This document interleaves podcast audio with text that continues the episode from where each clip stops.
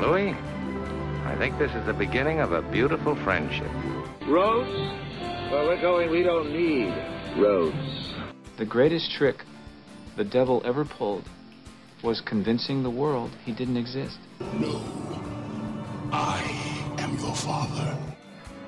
You're listening to After the Ending, the only film podcast where we tell you what happens after the ending of your favorite films. And now, here are your hosts, Mike Spring and Phil Edwards.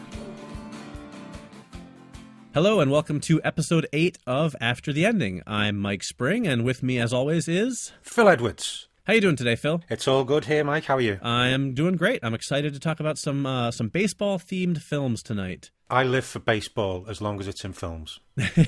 I, am pretty much the same way. I was going to say, you know, I'd love to say that we're going to do these two movies tonight because we're both diehard baseball fans and, you know, really connect with the baseball community out there. But uh, neither of us is baseball fans. but as we discussed last week, we both love baseball movies. So exactly. that's yeah. got to count for something, right? Oh, of course. Yeah. Baseball movies work for me. When it comes to sports, I'm not really a big fan of watching them on TV, things like that. But I do like a good sports movie no matter what the sport. Because half the time they're not really about the sport; they're about they're about a person's journey, a person discovering things and and life. Yeah, yeah, I think as, that's as most films are. Right, right. I think it's a great point, though. You know, it's it's true. I mean, they're not always about the sport. Uh, there's just that's just kind of a framing device, and so I think. Yeah. But for some reason, I will say I love I love generally all sports movies too. But if I had to pick a sport movie genre that is my favorite, I, I think it would have to be baseball, and which is funny because it's probably my least favorite sport to watch on television. But there's something about baseball movies that I do. I just really enjoy them. So well, it could be because there's, there's so many of them. But yeah, maybe that's it. Maybe that's it. Uh, you know, but they because uh, I mean, you get you do get some American football movies, but not as I don't think there's as many of them as there are baseball. No, they're they're definitely um, a little fewer and farther between than than baseball. I think you know baseball kind of has I don't know. There's something very cinematic about it to me. You know, plus football is so chaotic. I think that it's harder to capture it on screen. You know well. I mean, and you do have a few uh, proper football uh, films. I mean, soccer for oh right for the American listeners, yeah. Right. But uh, there's only been a few of them. I mean, there's Escape to Victory is one of them. Right. Bend it like Beckham. Yeah, bend it like Beckham. Yeah, yeah. We had football. So anyway, Phil, what films are we going to be talking about tonight? I'm very glad you asked, Mike. Tonight we will be talking about the 1984 film The Natural, which is a film adaptation of Bernard Malamud's 1952 baseball novel of the same name and we will then be talking about Field of Dreams, which is the 1989 film starring Kevin Costner. Yes, which I believe is also based on a book, if I'm not mistaken. Yes, that's based on W.P. Kinsella's novel Shoeless Joe. There you go and it's got a great cast as well as Costner. We've got Amy Madigan, James Earl Jones, Ray Liotta, and Burt Lancaster in his final film role. Yeah, Field of Dreams definitely a classic. These are these are both classics as far as I'm concerned. And so also we're going to start with the natural, but I think this is going to be sort of the uh, unofficial end of our Robert Redford trilogy, if you will, that started with Spy Game and Sneakers, and now the natural. Uh, it's, it's no secret I'm a huge Redford fan. I think we're going to put a little moratorium on Redford films for a little while. We'll, we'll get back yeah. to him, but we're going to take a little Redford break. Yeah, we'll come back to him because we've got the Sting and a few others to do. Yeah, absolutely, there's a lot of good ones left in his in his filmography. Uh, you know, he wasn't much of a sequel guy either, so there's a there's a you know it's ripe for the picking. But yeah, but we're gonna take a little break from Redford just for the people out there who might be like. Geez, another Redford film? there are other actors available. Right, exactly. There's there's a few, a few other actors in Hollywood. So, uh, all right, so let's start with the natural. How does that sound, Phil? Let's play ball. All right.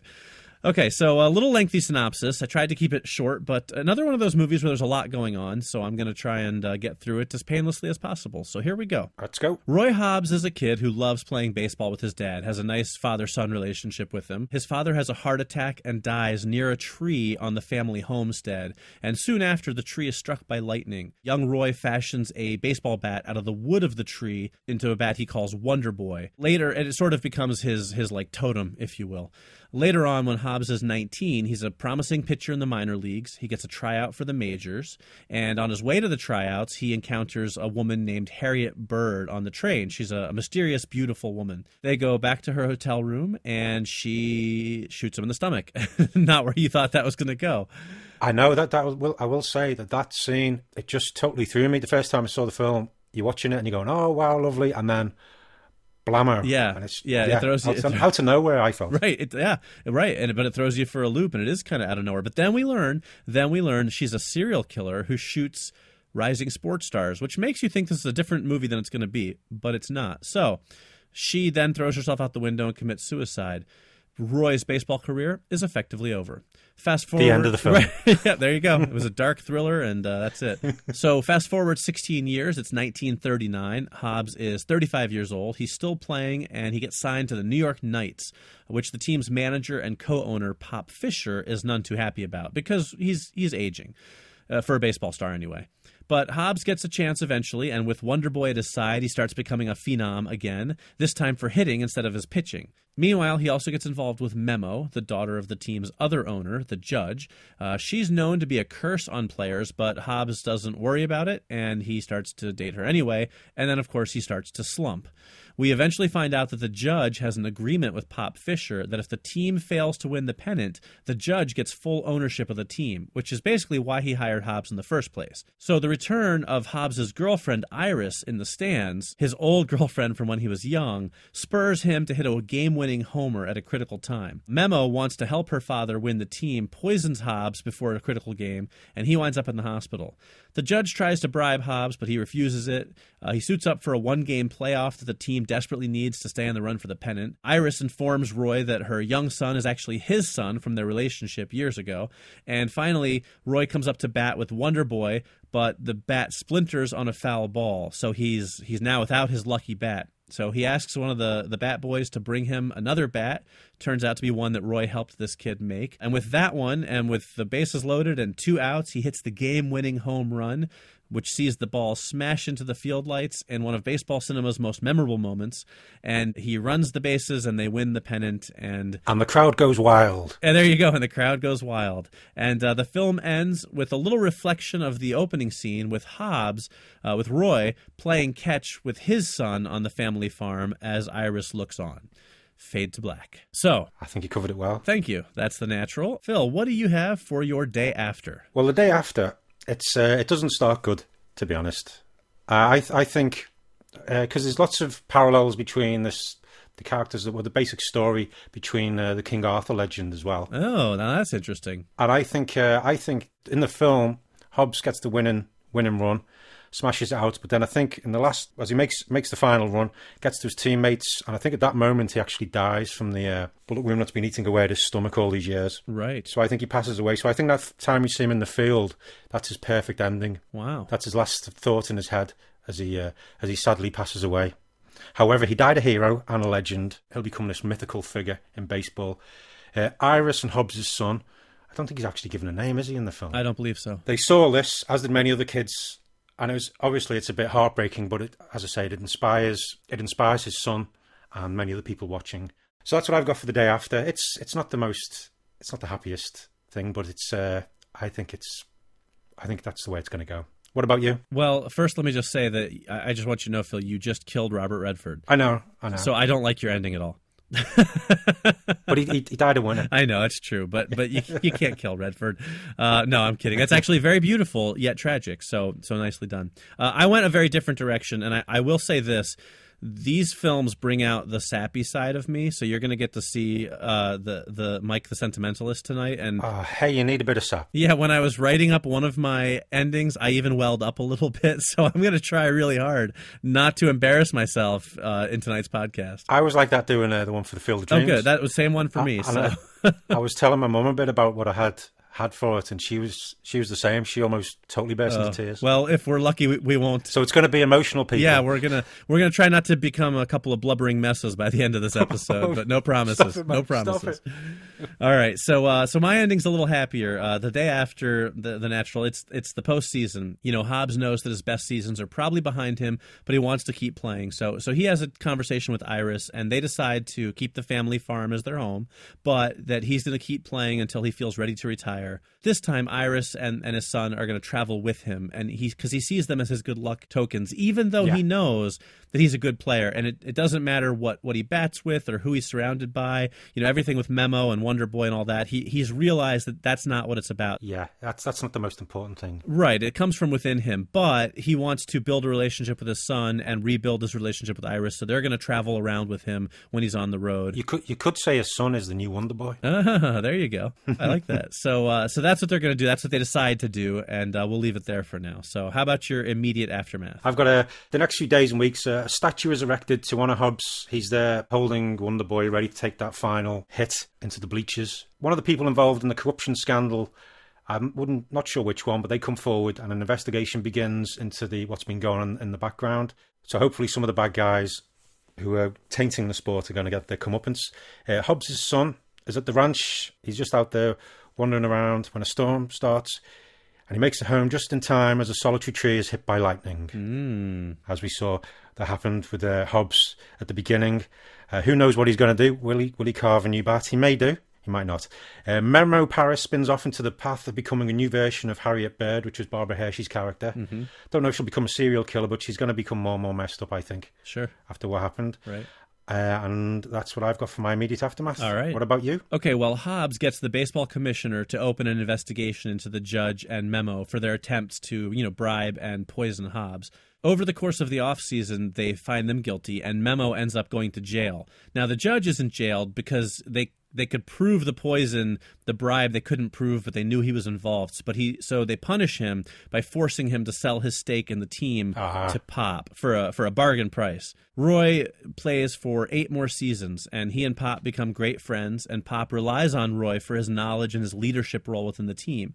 And they become known for signing players who aren't traditional powerhouses, but rather they have intangible skills like what Roy has. They're they're kind of a team of misfits with some older players, some younger players, some African American players, which wasn't you know uh, as well as much it wasn't as done back then. Yeah. Uh, basically, they're a very diverse team that focuses on giving good players a chance. They go on to win the pennant for five of the next eight seasons before Hobbs retires at age 43. During this time, he and Iris get married, and he and his son, who I'm going to call Roy Jr., uh, they develop a great bond. Finally, he's got a name. Yeah, there you go. And Why didn't I think of that? yeah, we're very creative with the names here. You know, Roy Jr. and Jeff Jr. from a previous episode. So. but they develop a, a, a, quite a bond, very similar to what Roy had with his own father. And they, you know, they play catch together, and, and Roy teaches him about baseball, and they just really become a, a, a very close knit father and son. Damn, I feel really bad for killing him off. So, you should. You Yeah. can't kill Redford. oh no! But your, your I had known you were going to go there, Phil. I would have talked to you about it beforehand. I know, I know. Sorry, but uh, your description of the team they put together it sounds like a an earlier version of a major league. Oh yeah, it does, doesn't it? Yeah. yeah. Yeah, you know, I didn't think about that, but you're People right. with singular skills and from all backgrounds. and- Right, right. and That's walks true. of life. Yeah. I was thinking more, a little more inspirational than Major League, but no, you're right. You're right. Come on, Wild Thing. What's more inspirational than that? Charlie Sheen and thick rim glasses. that is true. You know, winning. Oh, that's great. All right. Well, you can, if you're listening, you can take it how you like. I was Yeah. going for, you know, I know. I know. beauty and inspiration, and, and Phil, you know, brought it down to Major League, which is a great film. So anyway, all right. What about your long term, Phil? What do you got? Okay, long term, I've got Hobbs' son. He ends up becoming a professional baseball player. He wasn't sure whether he wanted to go that path at first, but he stays true to the sport and he honours his father, even though he never really knew him. But his mum spoke about him, and he saw he saw that final that final game. But he follows the spirit, stays true to the spirit of the sport and the passion and honour in the game, and along with his father's legacy, that inspires a whole new generation and brings brings uh, starts knocking back the corruption that does filter through into some of these big uh, big sporting leagues. In all sports, it, it does happen, but it does bring this people who want to you know want to play the sport for the sport, if that makes sense. Yes, it does. Absolutely. Uh, then Iris goes on; they all live a nice, happy life. Hobbs becomes a professional player, and he does well. But then years later, in a baseball pitch in Iowa, a young Roy Hobbs, not not the son, but Roy Hobbs, Robert Redford, steps out, Wonder Boy in his hand, steps out into a cornfield to play once more. Very nice. Very nice. Uh, I see what you did there, Phil. mm, I thought I'd tied in. Yeah, yeah. That that we may see uh we may see some revisiting of that Yeah. a little But bit I, later.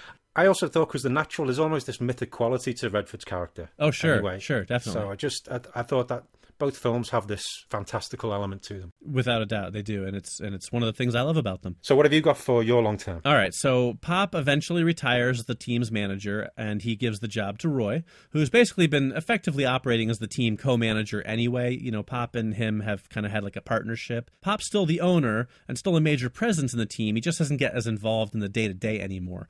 So Roy manages the team for the next 25 years or so, and he always continues his practice of giving chances to undervalued players. And while they don't win the pennant every year, they never have a losing season under Roy's management. I think that fits in with the character. He was he'd inspire everyone. Right, exactly. I think you know they don't go to the playoffs or win every year, but they never have a losing record Yeah. under Roy's leadership, and I, I think that speaks to his his character. So Roy and Iris stay married into their golden years, and Roy Jr. grows up to play baseball and joins the pros. And he has a very successful career, and the Hobbs name and lineage becomes one of the most revered, respected, and beloved in all of baseball. And there you go. I like that. Thanks. I like the idea of, you know, Hobbs just being one of these, the, the Hobbs name, you know, like some of the, you know, it's just one of those names that will kind of live on forever. Oh yeah, that's I could see that totally. But what I found interesting though, Yes. uh, after watch after watching the film, but reading about it, it's because it was based on the 1952 novel, and I think in the book. So, oh yeah, spoiler alert, people. Hobbs has a tragic flaw. He succumbs to his appetites, women, carrying on too much about his own glory, things like that, and uh, he fails at his final time at bat. He doesn't. He doesn't win. in Really? novel. Yeah, I don't want to read that book. I know. I'm not interested in that. So it says, while the film shows Hobbs victorious and fulfilling his dreams of glory, the novel shows a Hobbs who is crushed by his own hubris and must now live as a forgotten man. Oh wow, that's that's a bummer. That's yeah, Yeah, that's yeah. not my. I'm a happy ending guy. I don't I don't yeah, care I, can, for. I can see why they went that way with the film. yeah, especially with Redford, you can't you can't put Redford in and make him a jerk and then have him lose. Nobody no, nobody wants to watch that. Uh, He's. Robert Redford for God's sake. I know, I know. But it's sold. It's uh, it says the novel draws upon uh, several sources of mythology, the King Arthur myth, but also the Fisher King, which was tied into that was the Knight Percival Right and what have you, and uh, Wonder Boy is the Excalibur. there, you go. And also, uh, watching the film as well, it's the New York Knights he plays for, isn't it? Yes, it is. That's right. Oh, that's well. right. Yeah, and that little tie-in there as well. Yeah. Speaking of tie-ins, do you know what I just realized today as I was listening to our, one of our previous episodes, Phil? What's that? That the character in War Games of David Falken, Yeah. who was based on Stephen Hawking, Oh yeah. it took me until today to realize that Hawking and Falken were sort of like oh my God! right? Didn't I was thinking at first Falken Hawking kind of sounds similar, and they're like, no, they're both birds. It's a hawk and a falcon. That's what it is. Yeah. Oh no. Oh, I'm an idiot. I didn't get that either. You see, I didn't either. So anyway, Oh. so there's some trivia for you folks out there who are Yeah. listening. Oh, you probably you're probably ahead of us with that one, weren't they? yeah. You know, they say the audiences aren't dumb, but apparently some of us are, myself included. Um, I, I did forget to mention earlier when we when I was introing the film. Also, by the way, this is was directed by Barry Levinson, who's a great director. Yeah. Uh, and also an interesting bit of trivia for you: the cinematographer was uh, Caleb Deschanel, who is the father of Emily and Zooey Deschanel from Bones and The New Girl. oh crikey! I didn't know that. Yeah. Yep, yep. So there's a little uh, Hollywood history for you there. Wow. Very nice. All right. Also, it's a good cast though in the natural. We've got apart from Redford, we've got uh, well Kim Basinger. We've already mentioned Mm-hmm. uh, Robert Duvall, Glenn Close, Wilford Brimley, the mighty Wilford Brimley, uh, Michael Madsen, And Barbara Hershey. yeah, Barbara Hershey, of course. Yeah. Yep. Uh, just some really good good faces in there, good actors. Yeah, I, I honestly can't speak highly enough of The Natural. It's it's not a film that I saw when it first came out. I know it came out in '84, and yeah, you know I was young at the time. I didn't have much interest in baseball. I didn't. I didn't. It, you know, it was a drama. I, it wasn't my kind of movie, and I didn't see it until sometime in the 2000s, and. I watched it and I was just really, really struck by what a just what a great film it is. You know, Redford is fantastic. The story is great. It's very uplifting, and you know, I, I get a tear in my eye at the end of that film every time I watch it. Oh yeah, the the ending. It's it's one of the great endings. Well, sport movie endings. yeah, yeah, it is. But I, I think I think I caught it was late one night in the late 90s. Mm-hmm. It was on TV, probably BBC Two over here, and it's just I think I missed the first ten minutes, but just it just drag, draws you in. yeah, if you haven't seen it, and even though we've spoiled it for you, I really do recommend checking it out. It's it's truly a fantastic movie. I heartily agree. Excellent. All right, so Phil, why don't you take us through Field of Dreams then? Okay, Field of Dreams, 1989 film. Phil Alden Robinson wrote and directed the film, which is an adaptation of W.P. Kinsella's novel Shoeless Joe. So we have Ray Kinsella, played by Kevin Costner, is an Iowa farmer. He lives with his wife Annie and daughter Karen. Ray didn't have the best relationship with his dad, John Kinsella, and his dad was a huge baseball fan. One evening, Ray's in his cornfield and hears the voice, If you build it, he will come. This continues, and he eventually sees a vision of a baseball diamond within the, the cornfield. After talking to his wife about him, who obviously thinks it's a little bit weird, but she goes along with it. World's most understanding wife, by Yeah, the way. definitely, She should yeah. get an award of some sort. Yeah, yeah, she's fantastic. He ends up building the baseball diamond, and it looks amazing. Uh, but months pass, and they begin losing money because they've they've taken a big chunk out of the farm, which is, isn't bringing any money in. But then one day, while uh, Ray and Annie are having an argument, Karen looks out and sees a baseball player on the field. They go out to see it, and it's Shoeless Joe Jackson, played by Ray Liotta, who uh, obviously he died years ago. Uh, but they play ball, and Joe returns with more players who are all affected by the 1919 Black Sox scandal. Time passes on, and Ray then hears the voice say, Ease his pain. Do you like the way I'm doing it? I'm getting you into the, the feel It's, of the film. it's very effective. This ties in with the school trying to ban the novels of Terence Mann. Uh, and originally, they were going to use uh, J.D. Salinger, but he he didn't want to be involved, so they changed it. So uh, Ray and Annie end up having the same dream about Ray taking Terence Mann to a baseball game. Ray tracks down Terence Mann, played by James Earl Jones, and it's a wonderful scene. He ends up convincing him. Well, first he tries to kidnap him, yeah. and the whole peace, love, dope thing. I love that bit. Right. Uh, but he ends up taking him to, uh, tracks him down in Boston, and he takes him to a baseball game. While they're sitting there watching the game, Ray hears the voice say, Go the distance. And the scoreboard shows up the stats of a player called Archibald Moonlight Graham. Uh, Terence Mann says he didn't hit, see or hear anything. And Ray says, Okay, sorry to bother you, drives off. But then, as he's turning the car around, uh, Terence Mann is standing there, and he did indeed hear the voice. So they head off trying to track down Archibald Moonlight Graham, and they find out that he played one game, one baseball game in 1922, and they track him down to Minnesota, but find out he died 16 years earlier. Feeling a bit disheartened, Ray goes for a walk at, the evening, and he notices things are strange, and he sees a man, big man, walking carrying an umbrella. Turns out he's gone back to the year 1972, and that man, played by Burt Lancaster, is now Doc Graham. Uh, Ray invites Doc to play baseball once more, but Doc says no. So him and Terence drive head off to Iowa once more, and on the drive they pick up a young man, a young hitchhiker by the name of Archie Graham. yes, it's Moonlight. so they get back, they're watching a baseball game. Ray talks to Terence Mann about how he fell out with his dad by calling Shoeless Joe a criminal, all to do with the uh, the Black Sox scandal. He regrets that he couldn't fix things with his dad. So back on the farm, game is in full swing. Ray's brother-in-law, who can't see the players, says they need to sell the farm, but Terence Mann says people will come. Then Ray's daughter, Karen, chokes, and the young Archie Graham comes running up and pauses at the end of the field and steps over and becomes Doc Graham once more and saves Karen. But then Ray realizes Doc Graham can't go back, can't become the young man once more, and feels really bad. But Doc Graham says, It's okay, saved the young girl's life, I'm happy.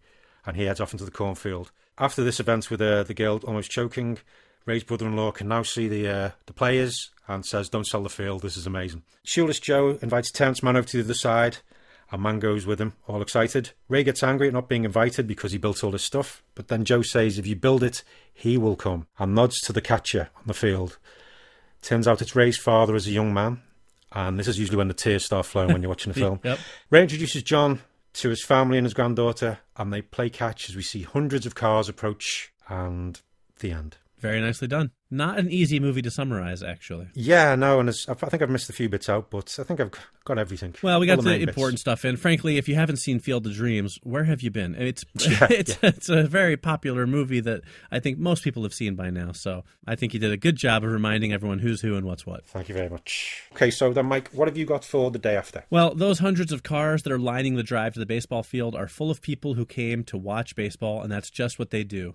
They watch the Black Sox play, and most people just think it's some kind of reenactment. They don't realize it's the real players. Oh, I didn't think of that. Yeah, You know, they don't. They, or yeah, that, that would how yeah. yeah, they don't know it's their spirits. They don't. They don't know exactly what it is, but they they're drawn there, so they they enjoy it. Ray and Mark, his brother-in-law, have a long talk and reconcile, and Mark apologizes for all of his poor behavior over the past couple of months. Ray forgives him and invites him to sit and watch the game, and so they do. And that first night, the Black Sox win the game nine to seven. Oh, lovely. So there you go. How about your uh, day after? Well, I've got as uh, as the voice said, people will come, and we see the cars arrive, and people get out, to come and sit and watch the game. They all pay five dollars. Ray and uh, his family don't ask for it, but they just all just give over because you know they come to watch a baseball game, and that's just what they do. Uh, not everyone can see the game, but even those who can't see the game, they just feel have a great feeling of sense of peace, and this enjoyable nostalgia washes over them, and it's just everybody has a, a wonderful evening. And as the game goes on, some people who couldn't see the game at first then start seeing the game, and nobody's freaked out by it. It's just wow, and they have one of the best evenings of baseball they've ever had. Uh, Ray, Annie, and Karen are overcome uh, with the emotion and the generosity of everybody involved. A little bit of uh, "It's a Wonderful Life" going on there, Phil. Kind of the generosity of the town, you know, overcoming the family with emotion. Exactly. And funny you should mention that because uh, when they were going to get Kevin Costner involved, they didn't think he was going to take it because I think he'd just done Bull Durham or it was either a couple of films before Yeah, or something probably, like that. So yeah, that, right. That was another baseball film. Yep.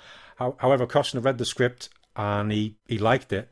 And he, he, he did say that he felt it would be uh, this generation's It's a Wonderful Life. Oh wow, look at that! So you, you nailed it, I Mike. see that. It- which I don't know that it's reached that status, but it certainly is a very well loved. I don't think I've ever met anybody who who doesn't like Field of Dreams. You know, it's one of those Yeah. films that how can you not like it? You know, Yeah, because I mean, it's it's it's it's teetering on the edge of being really cheesy and really, but it's everybody involved. The way it's done, it's it's just magical. It just, it is. It's yeah. magical. Exactly, they pull it off. It's you know it Yeah. it could be cheesy, but it isn't, and it, it works really really well. So, well, but anyway, well, very good. I'm glad I I'm glad I, I caught that parallel then, even if There I didn't do it on purpose.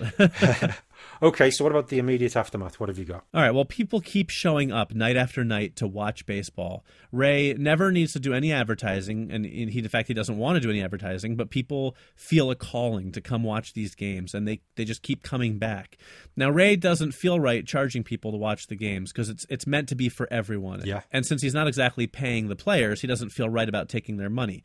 But he also knows that he needs to keep the farm. So Mark comes up with an idea simply to set up a concession stand and he volunteers to help run it. So the concession stand makes enough money every night to keep the farm paid for and to keep Ray and his family living comfortably Nice. without Ray having to compromise his principles. Yeah, lovely. Yeah, and, and it's pretty much that case anyway. The concession stand, that's where all the money's made, and That's the profit. Yep. sporting places and cinemas and everywhere. Yeah. exactly exactly so so they, that's how they that's how they make their money so they can keep the farm going but they don't have to uh, you know Yeah. they're not they're not greedy money mongers just trying to make a buck That's perfect. what about you Well, I've got a, uh, different players turn up from various time periods. They they turn up throughout the week and they practice and they just because they all want to, you know, as they, as they say in the film, is this heaven? No, it's Where They just want to play baseball once once again. Right. So you're having these epic match, you know, lineups of different teams, some amazing players. They only have a game once a week, but every every time they do have a game, people turn up. But before then, people don't really come round for some reason. That's just the way this thing works. Uh, so they still have the time on the farm, but it's it makes enough money. When people come, they pay they pay their five dollars and watch the game and go, and they all have this magical time. I eventually I wasn't sure whether or not, but I think uh, Terence Mann returns. mm, interesting Yeah, but he doesn't talk about what he saw. Ray keeps asking him, but he just he just smiles and he just just goes, "It was it was amazing. It was wonderful." But he's at peace because he was quite angry when uh, Ray found him, and he begins writing again. Uh, the fi- the field helps many people. It just brings peace to them. Some of them may. It, it just reminds them of people they've lost, but in the nice way. When they somebody went to the a baseball game with the grand the grandparents, things like that. It just brings back nice memories. sure Uh, the farm's finally making money, and uh, yeah, life's good for them. very good very good So, so, that's what I've got for that. very nice so i see you didn't kill kevin costner like you did robert redford at least not yet Well, we haven't finished that's yet. right okay great sorry i said anything Well, that's funny that we haven't had a serial killer for a while. no it's true actually we've, we've calmed you down from the serial Yeah. killer bit so Oh, we'll have to come back to yeah that. we'll, we'll get back to that Okay, so uh, long term. All right. Where, where do we go from there? Long term, the baseball field never wanes in popularity. Every night it's filled to capacity with people coming from all across the country. Again, the word just gets out. People feel drawn to it. They, they have a calling to come to this. People, and it, it, it you know helps families bond and it repairs relationships and it just you know does some good for the world. Uh, meanwhile, Mark and Annie, Mark the the brother-in-law and Annie work the concession stand, and Ray pretty much runs the farm by day and then just watches baseball at night. His father isn't a regular, uh, and Ray doesn't see him very often. But once a year or so, his dad comes back and he and Ray play catch, and he gets to play with uh, Karen and. You know, he, you know, Yeah. shows up and has a little dad moment. Uh, one day, Ray reads in the news that Ray's favorite player of all time has died peacefully in his sleep at the age of 94. That player's name? Roy Hobbs. Oh, and the next night, Hobbs trots out onto the field and is greeted by a standing ovation. He waves at Ray uh, before running back into the lineup and continuing his lifelong love of baseball. oh, And I'm not going to lie, a little tears in my eyes. Excellent. So we so we both we both came at it, but in a different Right, way. right, exactly, With, with exactly. Yeah, it was. Well, it's a natural tie-in when you put once you look at the two films Hold together. on, it's a natural tie-in. Oh Come boy, on, I wasn't even trying. God, it's like being in a field and dream. Oh, we're gonna that was bad. we're gonna win some pun awards this week. Uh, but it is a natural connection when you watch the two films back to back Yeah. that you can just go, well, here's this player from this time period. He's gonna end up in, in the Field of Dreams. You know, Yeah, So, you could you could see. Yeah, it could it could. Field of Dreams could be set in the same universe without a doubt. Yeah, abs- Yeah. absolutely. And also, uh, I'm not a heartless bastard like you. I don't kill off Robert Redford. So, I mean, eventually, but he died at 94 in my story. So, Well, you know, it's I'm just gonna say, Phil, I'm gonna hold a little grudge against you for killing off Robert Redford, but well, I'll get over it eventually. oh well. I'm sure. I'm sure. You know, it's fine. All right. You you did kill uh you know the dude. I did kill the. No, I didn't kill. The Oh, no, dude. He's in in coma, a, yeah, in a coma. I killed. Uh, what's his Okay. name? The world's most annoying character, Sobchak, Walter Sobchak. Yeah. So he- you can't get mad at me for that. No, well, yeah, fair enough. Yeah. so just just to remind everybody, you can listen to our previous episodes on SoundCloud, iTunes, and anywhere there's good po- podcasts available. That's right. Nicely done, Phil. That sounded very professional. I should pay you or something. Just some guy walked in and did a voiceover thing. It was crazy. Yeah, look at It's that. gone now. Yeah. All right, Phil. Don't keep us in suspense. What's your What's your long term? Uh, the games continue. Uh, Mann's books sell well and inspire a new generation, but obviously people are going there. They're seeing seeing these people who died. Some people see them, some don't. It's a bit weird. So some scientists are going to turn up eventually, and some paranormal investigators from New York City turn up by the name of uh, Peter, Ray, and Egon. Very nice. Very nice. Uh, they, they come to check out the field, and it really helps with their research. And they, they get focused and write a paper, and they end up getting tenure at the university where they are. They don't get fired, which is what was going to happen. wow. Uh, but Peter Venkman, who's a big fan of baseball, he returns often to watch the game. In the meantime, Karen grows up. She moves away. Uh, she meets someone, and they marry. Uh, Ray and Annie have a happy life. Ray Kinsella, not Ray Yeah. Right? Yes. Oh, sorry. Yeah, yeah. bringing them in. Yeah. Then, uh, Ray Kinsella and Annie, Annie have a happy life. The farm keeps making money and bringing peace and happiness to to hundreds, thousands of people. But then one day, Karen hears the news that Ray has died suddenly one night Oh while out at the field. You're a sadist. However, she had she was calling up to let him know the news that she was pregnant with the first grandchild. Bittersweet, Phil. Bittersweet. I know. So you killed Redford. You kill Costner. Yeah. It's just like kill crazy rampage. I, you know what? I think I know who the serial killer is this episode. it's me. Exactly. It's you. What's in the box? okay, but anyway, a uh, f- few years later, Karen keeps coming back to the ca- uh, to the farm. Annie keeps it going because it's just what you have to. She keeps keeps it going. People keep coming. But uh, Karen comes to visit her mum at the farm with the two grandkids, and while they're reminiscing about Ray in the evening, one of the grandkids says, "There's a man on the field, mummy." Hmm. They go out, and the grandkids finally get to play ball with their grandfather. Oh, very nice. So when the game is over, Ray, for it is he, he kisses Karen, she hugs her, and Ray looks at Annie, and she looks at him, and they both look at Karen. She nods, she hugs them both, and they all smile. Annie takes Ray's hand, and they walk together into the cornfield. The end. Oh, yeah. Now I'm welling up from your ending. All right, I forgive you for killing Kevin Costner. And I, I just thought it was, I thought it was the natural thing to do. Oh, all those, all my tears have gone away now because of the the pain of that pun. I give with the one hand and take away with the other pun. you certainly do, Phil. You certainly do. Oh, that was very nice. That's a nice ending. I, I do. I. I do like that very much. So there yeah. All right. Oh, but interestingly, a little fact: Tom Hanks was originally offered the role of Ray Kinsella. Really? Yeah, Huh. I can see that though. I think Yeah. that would have been equally as good. Yeah, and also during the Fenway Park scene, there's uh, there was thousands of people there, but two of the people in that scene were Ben Affleck and Matt Damon. Really? Apparently, yeah, Wow. That's fun. yeah, A little fun trivia for you. We're just full of trivia, aren't we, Phil? yeah. We're just full of it. I do want to say, you know, Kevin Costner is very famous for two baseball movies, Bull Durham and Field of Dreams, but he made a third baseball movie uh, called For Love of the Game, oh good God, yeah. isn't overly popular, but it's a movie that, that my wife and I have a, a very uh, big soft spot for. It's it's I think a very good film. It's much more focused on the relationship. He plays a much more uh, bitter, uh, acerbic character in this film, uh, and it, it's a lot more about this. It's a little more Jerry Maguire, less you know. Yeah, I've, I think I've only seen it the once. It's a film that we love, and it has one of my favorite movie lines of all time in it, which is No, but we can still be good friends, which doesn't sound like a great line until you watch the movie. So there's my challenge for you people. If you're Oh. listening, go watch For Love of the Game and you'll see why that's one of my favorite movie lines of all time. But it is a good movie. I do recommend it. I know it's it's like I said, it has some detractors. I don't think it, it's as well loved by everybody as it is by me, but uh, I like it and I think it's worth watching. So just wanted to mention that. It's funny though because cuz Kevin Costner has done quite a few sports movies because he's Oh, done yeah. uh, he did uh, was it Tin Cup the golf one Tin Cup, yep, and he also did more recently. He did McFarland USA, which is about uh, r- running. yeah and he did uh, was it Draft Day the American football yeah, one draft day. He did Yeah. about football. Yeah, so he's kind of. I mean, I think he he knows that people love to see Kevin Costner in sports films. You know, it's Yeah. sort of uh an American tradition, if you will. All right, well, uh, so that wraps up our endings for The Natural and Field of Dreams. If you have some opinions on how you think the films might have ended after the endings, please feel free to let us know. We will be taking comments on Facebook at facebook.com slash after the ending podcast. And I, it's come to my attention recently that not everybody in the world is on Facebook. yes So we are going to be setting up an email address uh, as well as a Twitter feed so that we will have more uh, access for people who want to get in touch with us. yes lots So- of ways for people to give feedback and we apologise for not getting them set up sooner Exactly. Speaking of Facebook, though, we've had a little uh, feedback on Facebook that I wanted to share. oh go on what's that All right. So first of all, one of our listeners, Laura Connell, has suggested a couple of movies, and they are Fight Club and Back to the Future Three.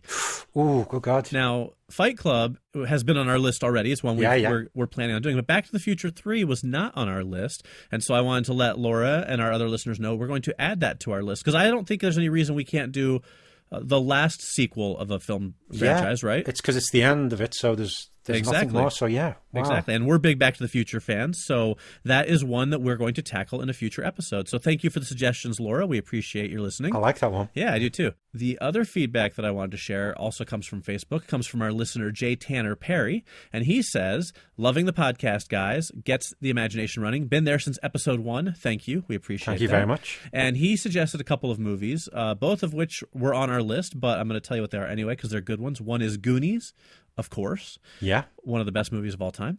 And the other one Uh, is. I Uh, Oh, really? I don't know I think I came to it late I didn't see it when I was young enough I think Wow. I, I mean I enjoy it it's a good film but I don't have this don't think I have the same thing that many people do First you kill Redford, and now you hit me with this, Phil. I, I this is this. I got to tell you, this is a hard episode for me. this is the final episode yeah, we will not be back next week, folks. Sorry to say. Thanks for listening. after the fallout it's been a good episode. run, but I, I can't do this anymore.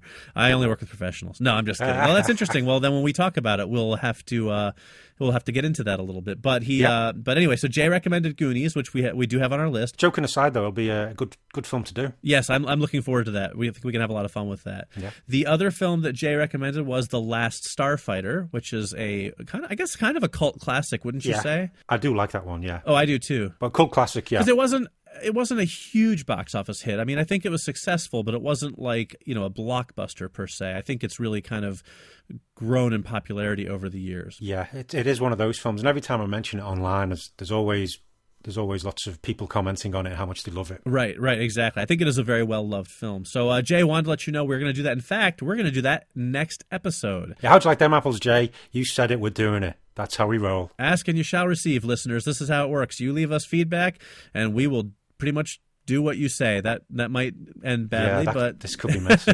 we'll at least talk about the films you want us to talk about. So Yeah. uh, we'll come back to that at the end of the episode. We're going to talk about our upcoming films, but Last Starfighter will be one of them in our next episode. So, yeah. alrighty, Phil, why don't you uh, tell us what's going on in the world of movies? What are we talking about tonight? So we're going to go Marvel. It's another comic book movie, but people like them. I like them. I love comics, so let's talk about them. Why not? Benedict Cumberbatch has been filming in New York City with Chiwetel Ejiofor. Uh, they've been filming Doctor Strange, and it's the mystic side of the Marvel universe. And the photos show Benedict Cumberbatch in full costume, and it looks amazing. It looks spot on, which is what you'd expect from uh, a Marvel film. And also, some nice photos have been popping up when Benedict Cumberbatch was inside a comic shop in New York buying some Doctor Strange graphic novels and things in costume. Yeah, those are pretty great. I thought that Yeah. that was he's always struck me as a, being a very cool person. That was nice of him to just Yeah. pop into the store, you know, buy some comics, take some pictures with people, and, and just be a cool guy. Yeah. I do want to say though, whoever thought it was a good idea to have to put the names Benedict Cumberbatch and Chiwetel Ejiofor on the same movie poster, really apparently likes a challenge because that is that has got to be some kind of combination I've never seen before. It's a lot of syllables. It really is. All right, that's yeah, that's exciting. I can't wait. The I think the pictures of him in costume. You know, I've never been a huge Doctor Strange fan as far as the comics go. He's he's always been a good supporting character. I never felt like he could Yeah. kind of carry his own book. But one of the things that really struck me was when they first showed the pictures of him in, in costume was just how great he really looks as that character. Like Yeah, it's like, it is like he stepped out the comic book. yeah, he exactly. It's like he stepped out of the pages of the comic book. He looks so good. He looks just like the character, and and that's that tells you something right off the bat. I think so. I am very much looking forward to that movie. I, I think the one problem with the character is uh, trying to keep a handle on his powers, his lim- limitations of his magical abilities, because it's magic. He could, if he knows the spell, he could pretty much do it. So I think that's what the writers always have to, to keep keep an eye on. Yeah, and he's always got to spout all these Eye of Agamotto and tendrils of Yeah, an octopus or whatever, and you're sort of Yeah, but I think if anyone can do it, uh, Cumberbatch can do it. oh oh sure, well, yes, I agree. But that looks good. And also, the other thing I saw was some set photos from New Zealand of Alien Covenant. Yes, yes. How's that look? It's uh, it didn't really show much apart from the beautiful scenery, but it looked like some kind of either futuristic habitation or spacecraft. Hmm. But this is the uh, this is the Ridley Scott's new Alien film, which is a sequel, which is basically Prometheus two, but they've now decided to call it Alien Covenant. Well, because for box office reasons, really. yeah, I mean, I think so. you know, people want to see an alien movie, and it's going to make more money that way. And Yeah. you know, Prometheus was uh, It was a beautiful, beautiful looking film, but it was an absolute yeah stinking mess. yes, thank you, thank you for saying that. That that sums up nicely exactly how I feel about it. yeah, Um, so many, so many problems with that movie. yeah. But It's uh, but it, but it looks nice. Uh, hey, I'm an intergalactic space scientist, and here's a, a a new alien life form shaped like a snake. I think I'll take off my protective gear and touch it.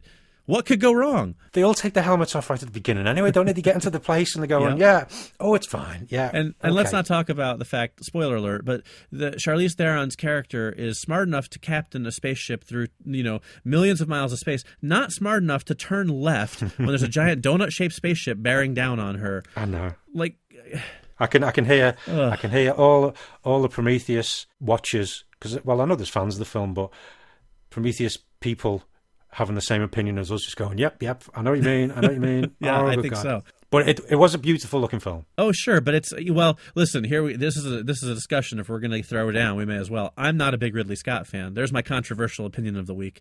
Uh, you know, I always like to have one of those. I generally do not care for Ridley Scott films. I can probably count on one hand the number of Ridley Scott films that I actually like. They they do have a certain coldness about them, I find. Uh, yes, and that's why I was so surprised by The Martian, actually, which I loved. Yeah, that was that's quite different. Yeah, I, I find Ridley Scott to be one of the most humorless directors in Hollywood. And then The Martian came along, and it's you know got nominated for a Golden Globe for Best Comedy. It's it's not a comedy, but it has a lot of humor in it. So that was a big surprise for me. But that, that a lot of that came from the book though and the character anyway. So Right, but I just didn't think that Ridley Scott would embrace it and, and be able to pull it off that well. You know, I mean, I think a lot of credit goes to Matt Damon and, and the screenplay, but I'm just I was still very surprised by it. But all of his films, they I mean, they look they always look amazing. oh, sure, sure. But it, it's it's like Blade Runner. I used to love Blade Runner, but I watch it every few years, and every time I watch it, it just I think the coldness comes to, and also there'll be lots of people now going, "What are you talking about?" But just that is that's a controversial opinion, I know, right. but I, I mean, I, I love the first half of Blade Runner, but then it just suddenly seems to get all wrapped up and over too quickly. That's interesting. Probably it's probably because I'm yeah, I think that's probably it. It's I'm probably being selfish. Doesn't go the way I want. It just seems to end too soon. I probably want a bit more. No, I understand. I understand. Listen, you'll never hear me arguing about a Ridley Scott film, uh, you know, arguing on the side of the angels for it. But what's interesting is, so my Blade Runner experience is very different. I spent years trying to watch that movie. And I could never get past the first half hour, 40 minutes of it because I was always bored to tears. And I started trying to watch it from when I was a kid and then as a teenager. And I, I could never, I just could never get, I could never finish the movie. And then I think it was in the I don't know early 2000s they started doing the Blu-ray editions of it, and I, I you know, or at least the DVD, like the special editions, not the Blu-ray, Yeah, but like the yeah. special edition DVDs. And I finally got one of those ones that had like five versions, the director's cut, and all that stuff. And I said, I'm going to sit down and watch this movie. If it kills me, I'm going to Yeah. finish it because I've never actually watched the whole film. And um, I finally sat down and watched it, and I got it that time. Yeah. I finally got it. I'm like, that's why people love this movie. So I, I do actually enjoy the movie um, quite a bit now, but it certainly took me some doing to get to that point. well, that's the thing. As I say, I did love it, and I still when I when I watch it now, it's I still it's always it looks amazing. Harrison Ford, Rutger Hauer, Daryl Hannah, and everybody involved are all brilliant, and it just it's got a great feel to it. It looks stunning, but just as time goes on and I watch it. I think it's probably just I'm not satisfied with the ending. Sure. Even though it's it's a good it's it's the way the characters would go and it does. I mean, uh, Roy Batty's scene on the roof when he he dies, you know, time to die, Yep. tears in the rain, and all that. It's just that's a stunning scene Right. but it's just I don't know, just the ending just No, has this I- coldness a bit too much. I can understand, believe me. I'm sure if you want to, the listeners out there want to put some comments down there, tell me why I'm wrong. Go ahead, but uh, Oh, there you go. Listen, I don't like Ridley Scott. You don't love Blade Runner. If that doesn't get people to write in angry hate mail, I, I don't know what will. but I am interested to see about Blade Runner two, Yeah, I don't. I, I because mainly because it's Denis Villeneuve directing it, The Prisoners and Sicario. yeah, yeah, right, right. Yeah, but he also didn't. He also do Enemy with with Jake Gyllenhaal. Yeah, that's a crazy film. That movie. Oh, uh, let's. That's a. I, you. That, that could be a curious one to do uh, an after the ending for that If you know, if that it could be, if I had any idea what the hell happened in that movie, it'd be a lot easier to do an after the ending for it because I don't, I don't understand that movie at all. But um, Yeah. yeah, it's a bit of a yeah head mess. Yeah. Blade Runner two.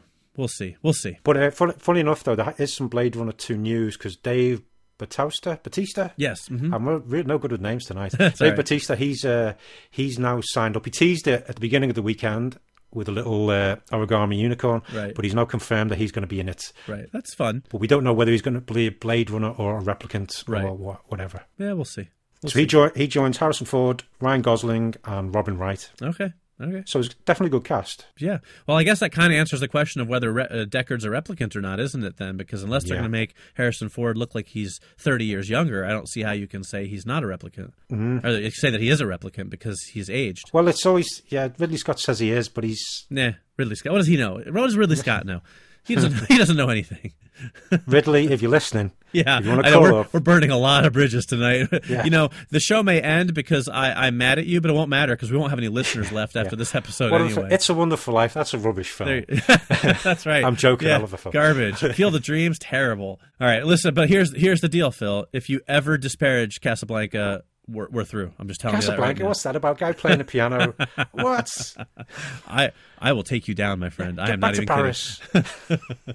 All right, so um, okay, well there you go. So there's some good movie news. Uh, something I wanted to talk about that we didn't have a chance to talk about when it was currently in theaters because uh, we did not exist as a podcast. Oh, we existed as people. Did we? You know, you and I. Did we? You know, we weren't born eight weeks ago. Maybe we're just the imagination of the listeners. Could be. Well, that's messed somebody's mind up listening who's had a few beers. Right, right. suddenly going, whoa.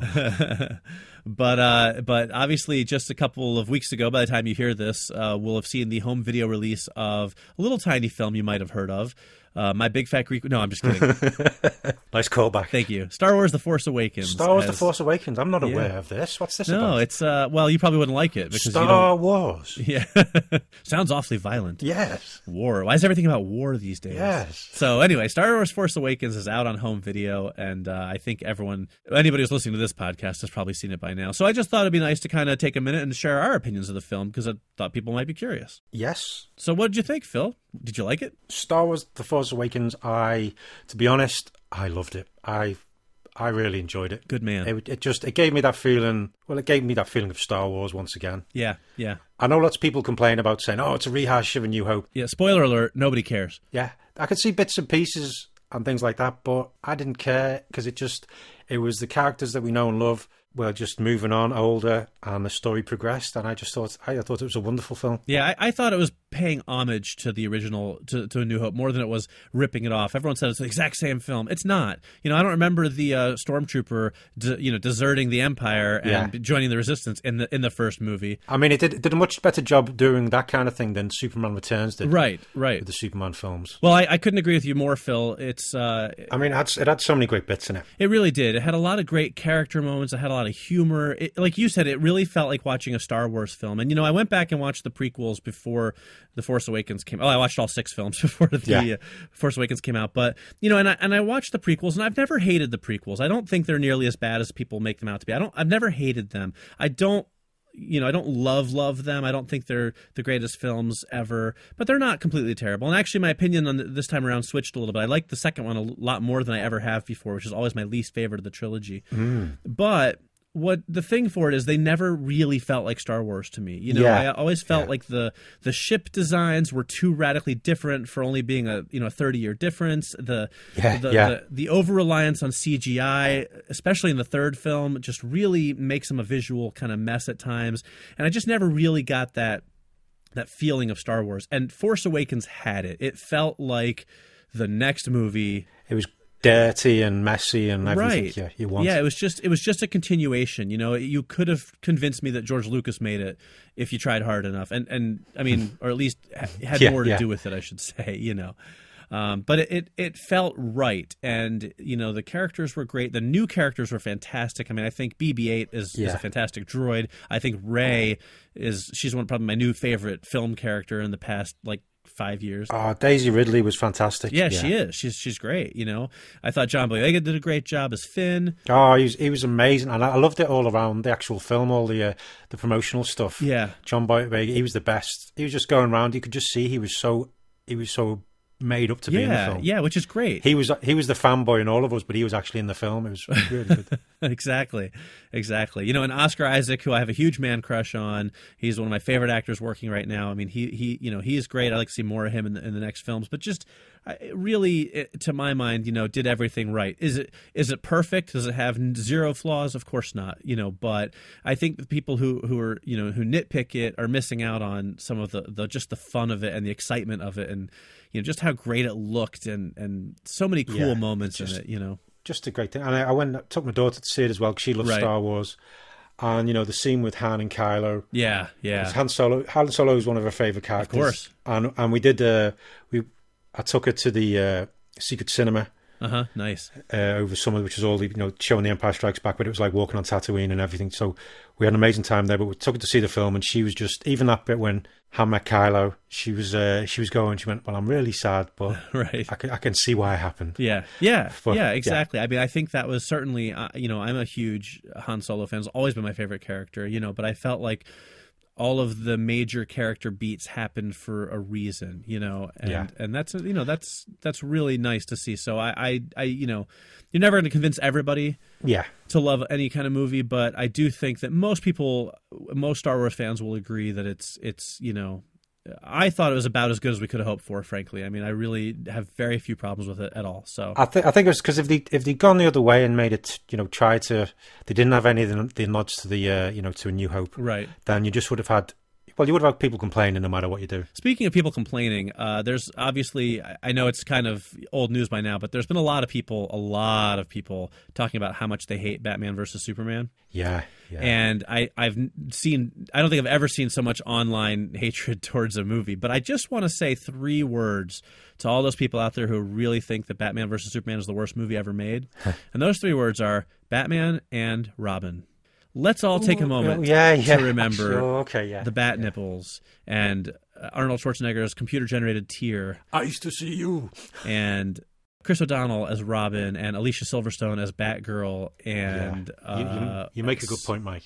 I'm just saying Batman versus Superman as we talked about last week has a ton of flaws but think about what kind of Batman movies we were getting 20 years ago it, it wasn't pretty after Tim Burton left the franchise Mm. Yeah, so yeah. just something to keep in mind there you know a little perspective goes a long way Yeah, you've got to take the rough with the smooth.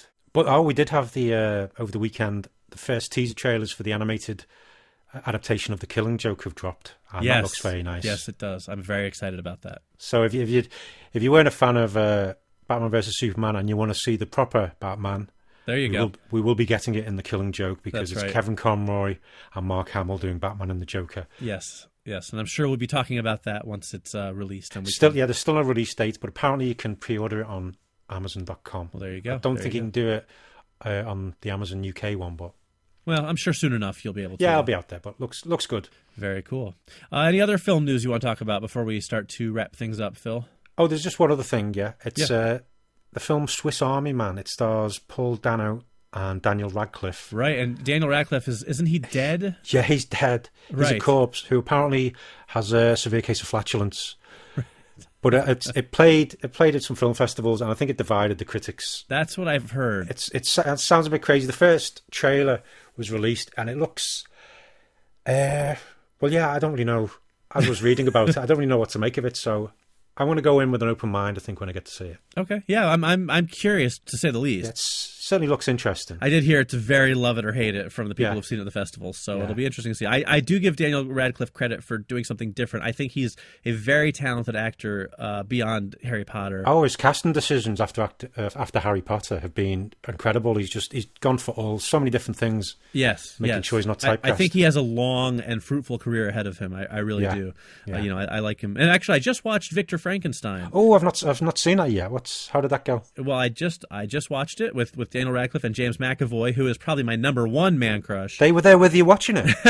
no, no, sorry. Let me let me rephrase that. I watched Victor Frankenstein, which starred Daniel Ah. Radcliffe and James McAvoy. James McAvoy is probably hands down my favorite actor in the world right now. I will watch him in anything. I think he's brilliant. Uh, I I love him, and I say that with probably more than a hint of man crush in there. but No, he's, he's very good, very good actor. Victor Frankenstein, interesting film. Is it as bad as people have said? No, it's not. Okay. Is it as good as it could have been? No, it's not. I, I liked what they're trying to do. They're trying to make it a little more hip, a little more actiony at times. Daniel Radcliffe is terrific in it. James McAvoy, I get the feeling it's like watching James McAvoy on cocaine. That's kind of how he portrayed Victor Frankenstein. Okay, Um, eh, it's interesting. It's not a bad film. I, I enjoyed it somewhat. I'll say. yeah, I'll definitely get. I'll watch it at some point. But Yeah, watch it with tempered expecta- expectations. That's my Yeah. that's my advice. okay, So so there you go. okay. Well, um, one other thing before I forget, it looks like Mel Gibson is on the comeback trail mm-hmm. after he had a few. what? He Yeah, did a few, something- few silly things, Yeah, he had a he had a couple of rough couple of rough years there. a few offensive things, and yeah, okay. But it, it, he's in a film called Bloodfather. Mm-hmm. Uh, there was a new trailer for that, and it looks quite interesting. He's playing a guy called John Link, and it says he's been a drunk, a drug addict, a motorcycle outlaw, and a convict in his time, and now he's determined to keep his daughter from harm. Wow. And for once in his life, do the right thing, which you know, it could could be describing Mel Gibson some of that. Yeah, Seriously. But it, no, it looks interesting. It's based on a novel by the same name by Peter Craig, and also stars William H Macy. So I think I'll be keeping an eye for that one. yeah, I'll give it a shot. You know, I, I learned a long time ago to separate performers from their real lives Yeah, and what they do on screen or in music or whatever. because some of them are absolute idiots. Right, it's true, and that you know it's hard because you don't, you know, sometimes it's people that you really like, you know. But I'm a, mm-hmm. like I'm a huge Oasis fan, but I've always found the Gallagher brothers to be, you know, proper jerks. But that, it doesn't change. that I like their music, and I've just sort of had to get over that over the years. So now I try and separate. I don't think that Mel Gibson is a person that I'd want to hang out with. Yeah. But you know, if he makes a good film, he makes a good film, and I'm gonna I'm gonna watch it and try and remain open open minded about it. So we'll see what happens. Totally agree with you there. I think you got it spot on. All right. So, a couple last things to do to wrap things up. First of all, Phil, let's tell everybody what we're going to be talking about next week. Obviously, we've already said one of the films, but go ahead and uh, fill us in. Yes, so Fill, fill us in. Get it? Fill us in. but Oh, you're Phil, so Oh. fill us. Okay. I'll, that was a mic touch. no, that wouldn't work. Okay, so yeah, as we've already mentioned, we're going to be doing the Last Starfighter, which is a is it a cool classic? Would you say, or just a classic well, I guess that depends on who you ask. Why don't we let the uh, audience weigh in on that? You tell us. sci-fi classic? What do you think? Classic or cult classic? Drop us a line. Yeah. Let us know. So we're doing that one, and also we will do- be doing our first Quentin Tarantino film, as we will be doing Pulp Fiction. Yeah, I'm pretty excited which- about that. Yeah, that that's that's. I'm looking forward to doing that. That's going to be fun. I think. You know, that's that's Hmm. a great film. I love that movie. Everybody loves that movie. I think, and uh, there's just so many, so many fun things to to do with the characters afterwards. So so Actually, though, think, thinking about it, there's lots of characters, so it's uh, it's going to be a long episode, people. that's right. That's right. Buckle up. We may be here for a while next week. So, all right. So there you go. So that's what we'll be doing next week. Now, a couple things I wanted to mention. Uh, first of all, we're going to, well, I'm going to be doing a, a live appearance at Free Comic Book Day. If you are in the capital region of New York, I will be appearing at Aquilonia Comics in Troy. And uh, I'm going to be setting up for Free Comic Book Day. And I'm going to be there uh, representing after the ending. And I'll be actually doing some kind of man on the street interviews, uh, talking to people Oh. about their favorite film endings or least favorite film endings. And hopefully we'll have some fun with it. And, and we'll share some of the interviews and the comments here on the podcast in a future episode. Should be good. I like the sound of that. Yeah, I'm looking forward to that. And that is going to be on Saturday, May 7th. That's the first Saturday in May, and that will be at Aquilonia Comics, which is in Troy. You can look them up online. Uh, it's on Fulton Street. But if you're in the capital region, you like to swing by and say hi and maybe end up on a future episode, uh, come on by and, and we will chat. You know, it makes sense. And even if you're not anywhere near there on Free Comic Book Day, go to your local comic book store, pick up some of the free comics, buy some comics, and support your local comic book store because they're brilliant. I could not agree with you more, Phil. And, you know, I used to work in a comic book shop. Money wasn't great, but you got to read comics all day and talk about comics to everybody who came in. That's a pretty good thing. It was a great job. Absolutely. Yeah, yeah, lots of fun. So, Phil, uh, tell people where they can find you online. You can find me at liveforfilms.com and all its associated social media Twitter, Facebook, uh, Google Plus, because Wow. Google Plus is still a thing. is it? okay. Yeah. Uh, also on Instagram. Sorry, Google Plus people. I know you. I know you're you're sorry. trying, and we appreciate I know. that. And to all the fans on Google Plus, I love you. You're brilliant. There you go. Uh, but yeah, on all social media, liveforfilms.com. If you like movies, well, obviously you do because you listen to this. So, right. yeah. Uh, okay, so where can we find you, Mike? Well, you can find me at iwantmy2dollars.com. That's all things pop culture. And also you can find me on Facebook at facebook.com slash Mike Spring Official. Now, I wanted to announce I'm having a little contest I just launched where you can win a, a vampire prize pack that includes a super cool Nosferatu t-shirt, Oh, very uh, a vampire movie DVD, and a an autographed copy of my audiobook, which is an audiobook of my vampire story called Bloodsucker Blues. And it's very good. I've read that and I really like it. Uh, thank you. Thank you very much. Uh, sequel coming soon. Lots of exciting stuff in the works. But all you have to do is swing by my author page there, and you can read up on the full details of the contest and how you can win this cool vampire prize pack and, uh, and help me out at the same time. So please visit me there, facebook.com slash Mike Spring Official. Well, that's going to wrap us up for this week. As always, we thank you very much for listening. I'm Mike Spring, And I'm Phil Edwards. and we'll see you next week. After the ending. That looks good. Check All two. right. Oh, I like you're getting all fancy there. Check hmm. two. Oh. Little Al Pacino. Hooah! Hoo-ah. As do look, most sport movies think. No, Hello and wep- oh, that's a start. Here we go. We're off. Okay. You, hey, hold on. time. You're Yes. natural at this. Oh boy, it's gonna be a fun night. I can tell already. That's strike one. Oh man, score score to the Brit there, getting the baseball puns in. I like it. And as for cricket films, no, let's scratch this bit. I'm like, I can't think of any more. I was know gonna say, man, some. you are on your own for the cricket films Yeah. because I got nothing. All I could think of was Pinocchio. I know. Yeah, So anyway, film. I almost called you film. film.